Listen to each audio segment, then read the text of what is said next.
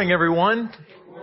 Thank you so much for coming out on a Saturday to uh, spend some time in God's Word and hopefully to grow in God's Word together. It is a pleasure for Dan and I to be here. As Tony said, uh, I'll, I'll, introduce myself a little bit to you and, and just what we do. As he said, we uh, we both uh, serve an organization called 1517, which in short, exists to spread the gospel in as many ways to as many people as possible. And so, uh, each in well six days a week we have uh, we have articles, we have 20 different podcasts in order to do that. We make YouTube videos, we host conferences, and we publish books.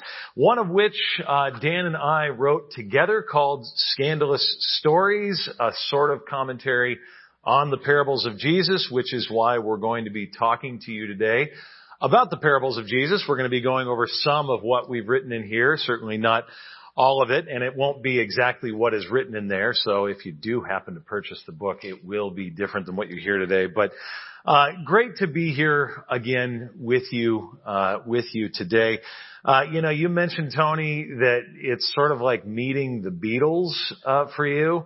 Uh, and I don't know how this joke will land with everybody, but to the degree that Dan and I represent the Beatles, we are kind of like the Pete Best of the Beatles, which is to say the drummer who was kicked out of the Beatles. So, uh, anyhow, uh, let us begin with a word of brief prayer and then we'll dive into our passage for this morning. Father, thank you for the opportunity to dig into your word, to learn from your word, and ultimately uh, to have our faith increased by your word.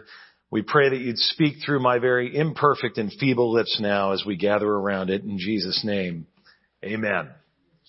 All right, the passage I'm going to go over this morning is Matthew chapter 13 verses 31 through 33.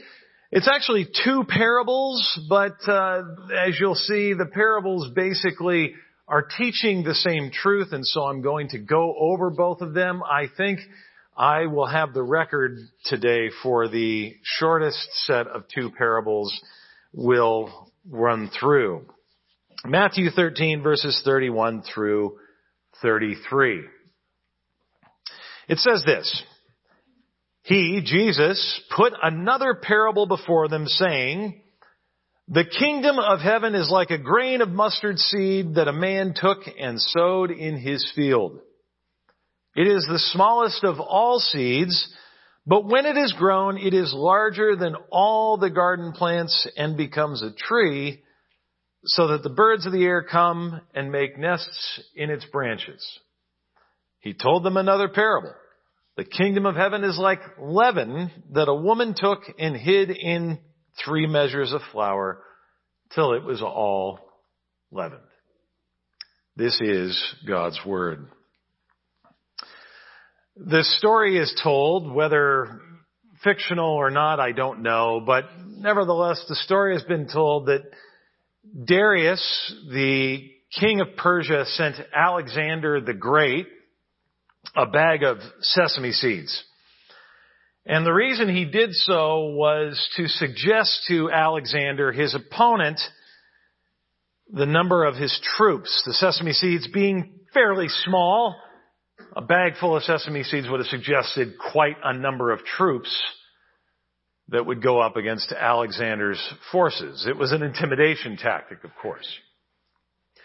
And in response, Alexander sent back a sack of mustard seeds. Not only more numerous because of their smaller size, but also more fiery, more spicy. It's amazing what uh, great world leaders will stoop to in order to prove their power. But nonetheless, you get the point. They were trying to intimidate each other. They were trying to show off each other's strength. And no one wanted to do that more than Alexander the Great. And I suppose when we read a parable like we just read about the mustard seed and having God's kingdom compared to it, we might want to think about the mustard seed similar to the way that Alexander used the mustard seeds. We might, want to think about God's kingdom as being powerful, like a numerous army that is too hard to stop. We might, might want to think of God's kingdom as being something that is even, yeah, scary to the outside world. Don't mess with this kingdom. But as much as we might, we might want to believe what's being presented about the kingdom from the context of the rest of the kingdom's parables, it's abundantly clear that this is not the picture Jesus wants us to have. It just isn't. I mean, the, fact is, uh, even though his disciples may have wanted it to be different, they will find out as the rest of the world will, that the kingdom of God does not come in the way we expect most of the time. In fact, it's entirely different than what they had pictured. And that fact has not changed even to this day. So, the question I want to go over in the time we have left in this talk is what can we expect from this mustard seed, from this yeast found in our parable today about how this kingdom of God actually, actually operates in the world. And the first thing, the first thing that we see is that God's kingdom operates from the outside. God's kingdom operates from the outside. When Jesus taught his disciples how to pray, one of the first things he told them in the Lord's Prayer was to ask for God's kingdom to come and for his will to be done. Now, why would he instruct us to pray such a thing? Well, at its most simple level, the reason he would instruct us to pray such a thing is because naturally, no one actually has God reigning in their hearts as king. Unfortunately, we bear the marks of our first father, Adam, who through his disobedience to God, essentially chose to try and be king himself rather than let God rule as king over his life. And the fact is, every time we do something that we know God has said not to do, or dwell in thoughts God has said not to think, or say things that we know we ought not to say, to some degree, we naturally show that we do not possess the kingdom within naturally. There is not, as some would say in more new agey material, a spark of the divine. Yes, we're created in God's image. True. But that image has been marred by sin and a desire to be sovereign ourselves. In fact, the, the Bible's picture of humanity naturally is an ugly picture ever since sin falls into the world. If you ever want a real, uh, well, kind of low anthropology, or maybe another way of saying it is, if you ever want to see a really, really dour assessment of humanity, just read the Apostle Paul for a little bit and you'll find it real fast. I mean, he, he doesn't mince words where, when he says in the book of Romans, quote, there is no one who seeks God. No, not one. Now, if you dig into that in the original languages, what you're going to find is that what Paul meant when he said no one is shockingly no one. Not one naturally seeks God. Like a child who refuses to eat their veggies, and I have much experience with such a thing as a father of three boys, we naturally refuse to submit to God in our lives as king. So, like the garden, like the bread presented by Jesus in our parable, the seed and the yeast of God's kingdom must be planted from the outside. And the good news for you and I is that in order to save his creation, God does graciously plant the seed. He mixes in the yeast of his kingdom in our lives. It is entirely external. Our righteousness is no righteousness at all. The righteousness we need must be from the outside, must be given to us. Because as Isaiah says, even our good deeds are as filthy rags before the eyes of a holy God. Yes, we need something separate. And the righteousness we need is given to us by Jesus. By His amazing grace through faith, God exchanges our unrighteousness for the righteousness of His Son. He plants it in the garden and places it in the bread of our souls. The kingdom is planted within us from outside of us. This is why Paul will exclaim in the same book of Romans in which he says, there is no one who seeks God, no not one, and that all are worthy of condemnation as a result. Nevertheless, he will go on to say, but now, the righteousness of God has been revealed apart from our natural works, the righteousness of God through faith in Jesus Christ for all who believe. So that's the first point that we see about this little parable. That in order for God's kingdom to be a part of this at all, to be a part of the garden at all, to be a part of the, the flour at all, it must come from outside of us. It's not something that we're going to be able to muster up on our own. God must place it there. So it makes all the sense in the world to continually pray, Thy will be done. Thy kingdom come. And to have full expectation that He's good on delivery. And yet, yet God's kingdom operates by starting small. So even as you can sort of wax rhapsodic about God being able to save the sinner and transform the sinner from the outside by a gift of righteousness we don't deserve, it, we can't get away from the fact that it often does look pretty insignificant and tiny. I mean, if you've ever seen a mustard seed, then, then you know this. It's in fact not all that easy to see a mustard seed.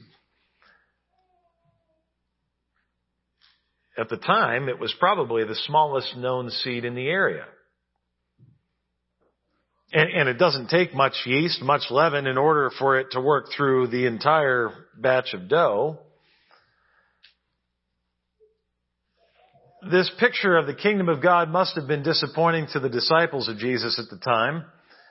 I mean, they had staked their lives on Jesus' kingdom being something that was going to eventually overthrow the Roman authorities.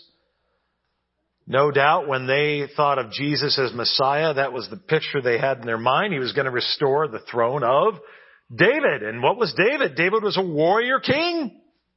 So it makes sense. Son of David's going to do the same thing. I mean, he had every reason to do so. Rome was corrupt and their puppet leaders that they installed over Jerusalem were corrupt and, you know, make all the sense in the world for him to bring in his kingdom like a mighty redwood tree. But no, the picture he gives is this unimpressive mustard seed. And I wonder, I wonder if at times the apparent smallness and insignificance of the kingdom of God is disappointing to you as well. When we pray for greatness and instead He, He humbles us, we get disappointed by this kingdom. Or we, we think that God ought to rule by placing the right leaders in political office so they can pass laws to make this country more just. But I'm not telling any tales out of school that most of the time that doesn't happen. And the con, you know, the constant temptation for us is to try and to bring the kingdom from the top down rather than the bottom up. But I, I, I gotta say, it's, it's just, it's not how the kingdom operates. Don't forget this picture of the mustard seed. Let me illustrate it. Helmut Thielicke was a pastor in Germany during World War II and really tried to shepherd a flock at the height of World War II. He illustrates the smallness of God's kingdom well. He says, quote, when I became a pastor and conducted my first Bible study, I went into it with the determination to trust in Jesus, saying, all power is given unto me in heaven and on earth. I said these words to myself in order to assure myself that even Hitler, who was then in the saddle, and his dreadful power machine were merely puppets hanging by strings in the hands of my mighty Lord. And in the Bible study hour, I was faced by two very old ladies and a still older organist. He was a very worthy man, Thielicke says, but his fingers were were palsied, and this was embarrassingly apparent in his playing. So this was the accomplishment of this Lord, to whom all power in heaven and on earth have been given, supposedly given. Outside marched the battalions of youth who were subject to altogether different lords. This was all he had to set before me on that evening? Two old ladies and a palsied organist? What did he have to offer anyway? And if it really were nothing more than this,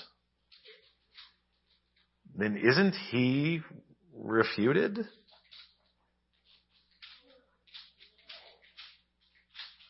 Well, no. Jesus said in this parable, this is going to be how the kingdom of God operates. Small, insignificant. For about six years, I planted a church in the heart of New York City in Manhattan. And when we were, when we were just getting going, I had invited a number of people from the neighborhood over to my apartment for dinner and Bible study. And at the same time, right around the same time, I was contacted by the producer of a pretty well-known, uh, pretty popular podcast called Startup. It was affiliated with National Public Radio and This American Life and had a lot of the same sorts of people working on it. And so they, I think they had a million listeners per episode at that time. And what they wanted to do was follow me around as a church planter in New York City and basically do a whole season of their show about our work in the city. Well, this is like an amazing opportunity, if not terrifying. And so the producer wanted to know where we were at, and I said, well, I got good news. You know, I, have invited, uh, you know, dozens of people that I've met on the streets of New York to come over to our apartment, and I've had 25 people tell me that they're going to come. So join us at the apartment on Tuesday night. Bring your mic, the whole thing. So sure enough, she shows up with her, with her big boom mic and all her recording equipment ready to see something dynamic and exciting, a new, exciting vision for churches in the city. And sure enough, the 25 people did not show up at all. In fact, if you included all three persons of the Trinity and the five people in my family, we had 12 total, which means four showed up. I was embarrassed and I was convinced, at least that night, I need to find a different career. But this is how God said his kingdom would operate. Small, seemingly insignificant little things like that. You know, every once in a while I go to church when I was a kid with my parents. We didn't go all that often, but every once in a while we go. And I don't remember anything about it really, except one time when I was like five or six years old, for a brief time, there was this guy in the children's ministry at this church we went to with a big red afro. I think his name was Steve. I don't remember really anything else about Steve except the big red afro. And this, that Steve, every time he saw me, was super excited to see me. And that Steve knew my name. Hey Eric, great to have you back here again. That was a brief little time in my life when I was five or six years old. I don't even remember the age. But I do remember Steve, the red-haired afro guy. I haven't seen him since. I'm 44. But 38 years later, I remember Steve the Afro guy because he welcomed me in the name of Jesus. The kingdom of God operates like that. This is the way it's been. And this is the way it will be. The first disciples were a ragtag bunch of fishermen, ex-tax collectors, and zealots. The people Jesus healed were not people of great cultural influence most of the time, but they were oddballs and strangers and outcasts. And even our Lord himself, we're told by Isaiah, had nothing attractive by his nature that would draw people to him. After all, if we look at it from the perspective of the average person in the first century, there could be nothing seemingly more insignificant than a Jewish man from a small corner of Israel that ends up being murdered by crucifixion. But that is how the kingdom of God operates.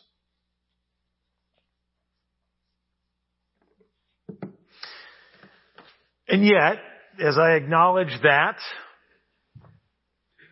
we also do have to acknowledge in the parable, God's kingdom does operate through growth. It does grow.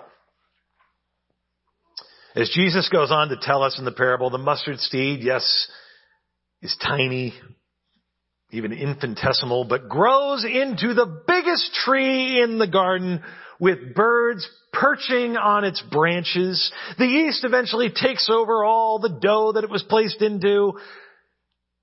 And so it's appropriate for us to acknowledge that yes, this is how God's kingdom operates too. So Jesus doesn't just end up as a murdered Jewish rabbi, but as the one risen from the dead, defeating the powers of the world, the flesh, and the devil. Yes, the church was a small, insignificant group of people, but just 50 days after the resurrection of Jesus, it had grown to thousands. By the end of the first century, the mighty Roman Empire, who the people so wanted Jesus to defeat, were defeated not by armies and kings of this world, but by the simple preaching of the good news that Jesus of Nazareth had lived, died, and rose from the dead for the salvation of their souls. Through that message, the Roman Empire's hearts were converted and transformed. Yes, the kingdom of God grows. Small and significant, not in the way that we might expect naturally or want, but it's growing. It all reminds me a little bit of something I, I learned from a man named Les Fields about the Chinese bamboo tree. Probably, I would imagine some of you know how this particular bamboo tree works, but it's, it's quite a bit different from most trees in that it doesn't grow in the usual fashion. Well, most trees, of course, grow steadily over a period of years. The Chinese bamboo tree doesn't break through the ground for four years. For four years, it doesn't break through the ground at all. Nevertheless, every single day, The tree needs to be watered and fertilized, taken care of like any other plant or tree. But four years, no signs of life, no signs of growth. So just imagine planting one of these trees in your front yard and every day you water the spot and make sure it's properly fertilized. Your neighbors see you doing this and after a while start to look at you like you're insane because you're watering a patch of dirt with no particular growth at all. They say, why are you watering and fertilizing that spot for the last two and a half years, buddy? And you say, I'm growing a bamboo tree. And they say, aha, okay. And then they quietly call the authorities to get you taken away. Nevertheless, every day, seemingly no sign of life. But then, in the fifth year of the Chinese bamboo tree's life, something amazing happens.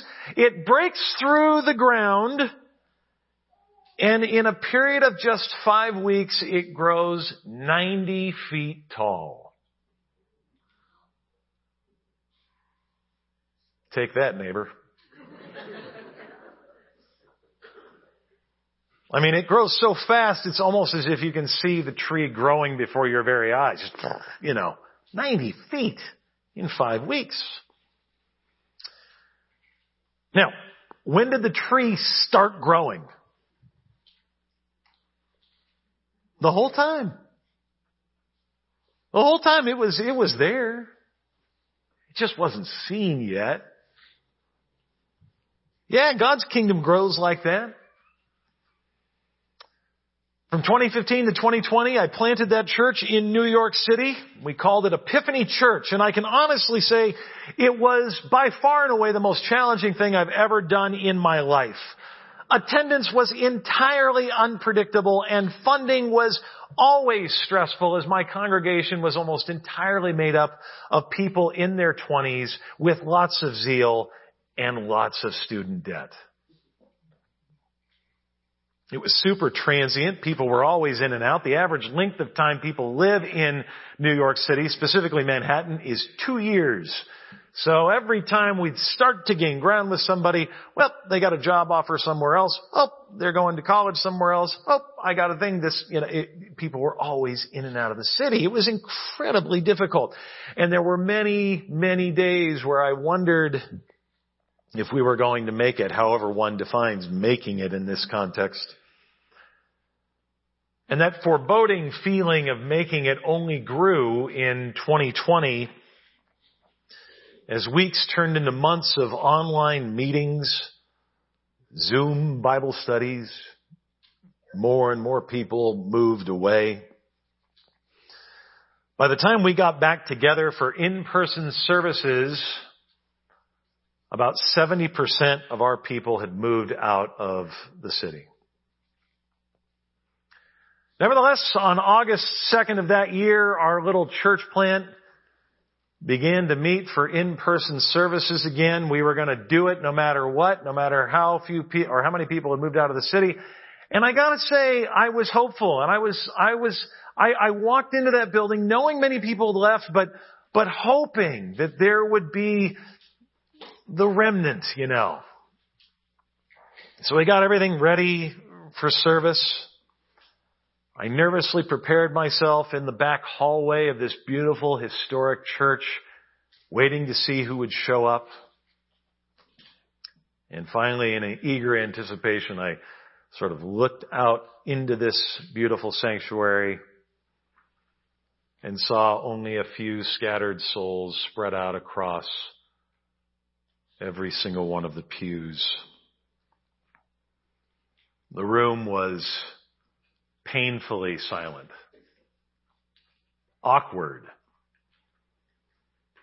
The reality that we probably couldn't make it sunk in and hit me extraordinarily hard. I didn't, I didn't want to even go through with the service. And yet we, we did. For the few that were gathered, we sang together. We prayed together. I preached my sermon. By the way, it is uncomfortable to preach a sermon to like three people because they, I mean, you're looking right in their eyeballs. You can't avoid it. And they're looking at you, you know, it's, oof. Nevertheless, you plunge forward, and then we had communion at the end of the service. And amid that tiny group walking to the altar, there was a couple. The husband had been converted under our ministry well over a year prior and had faithfully attended just about every week, whether in person or on Zoom or whatever it was. But his, his wife, his wife, well, she was vastly more skeptical. She had only ever come to church once before, and even then it was only because he had begged her to come. She didn't really want anything to do with church. She had had experiences when she was younger and she knew it wasn't for her. And yet here she was, walking up to the altar. It turned out, see, in, in, the weeks and months of this dark lockdown period, she had started having discussions about the faith with her husband and eventually me. And she was led to the light. Now, for the first time, she was coming to receive communion, coming to be told that her sins were forgiven and in my grief over the realization that this church plant may not be able to make it, God was shining a ray of hope by bringing new life and healing to yet another sinner gathered before him.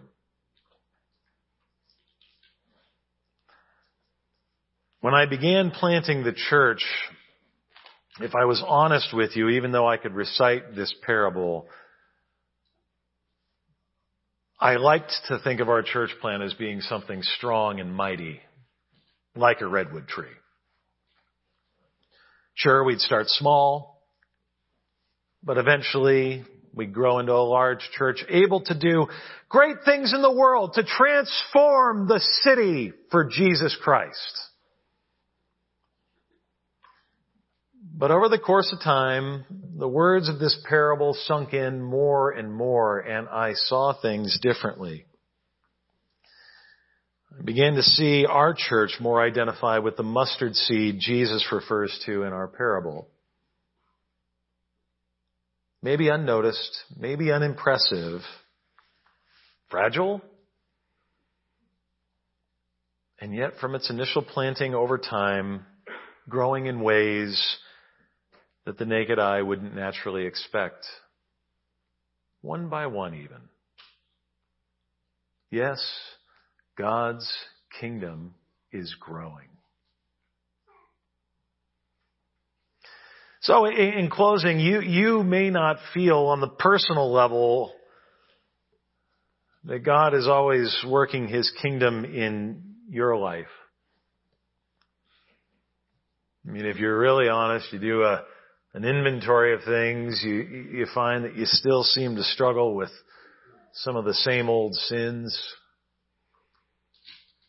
Maybe, maybe there's sins that you thought you had licked, you know, you, you thought, well, God gave me the victory over that, and then boom, it, I mean, all of a sudden you find yourself falling back into a thing that you thought you had defeated, that you thought you had victory over. Well, your attitude doesn't seem to be all that different. Let me, let me just assure you that for you who trust in Jesus, that He is working, that His kingdom in you may not look as impressive as you would expect, but saints, don't forget He's not done with you.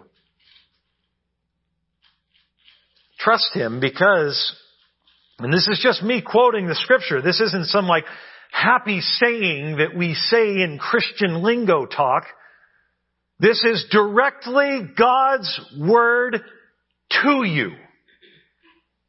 I mean you. He who began a good work in you will bring it to completion on the day of Christ Jesus. In other words, his kingdom is not done growing in your life. He will complete the work he's started. No matter how unimpressive you feel or no matter how much you struggle, he's not done. He's got you. As your sign says out there, what's important isn't so much that you are holding fast to Christ. What's really important is he's holding fast to you. He's got you. He promises that the mustard seed he's planted in you by his word is growing. Let's pray. Father, I thank you that even though your kingdom comes in ways that might seem insignificant or unimpressive, nevertheless, it is powerful. I thank you that the kingdom that we could not ascertain in and of our own strength has been given to us purely by grace and mercy on account of what Jesus has done for us. And I thank you that as a result, you are growing your kingdom in us. I pray that you give us faith to accept that and to revel in it and to take joy in it as we continue on with this day. In Jesus' name we pray. Amen.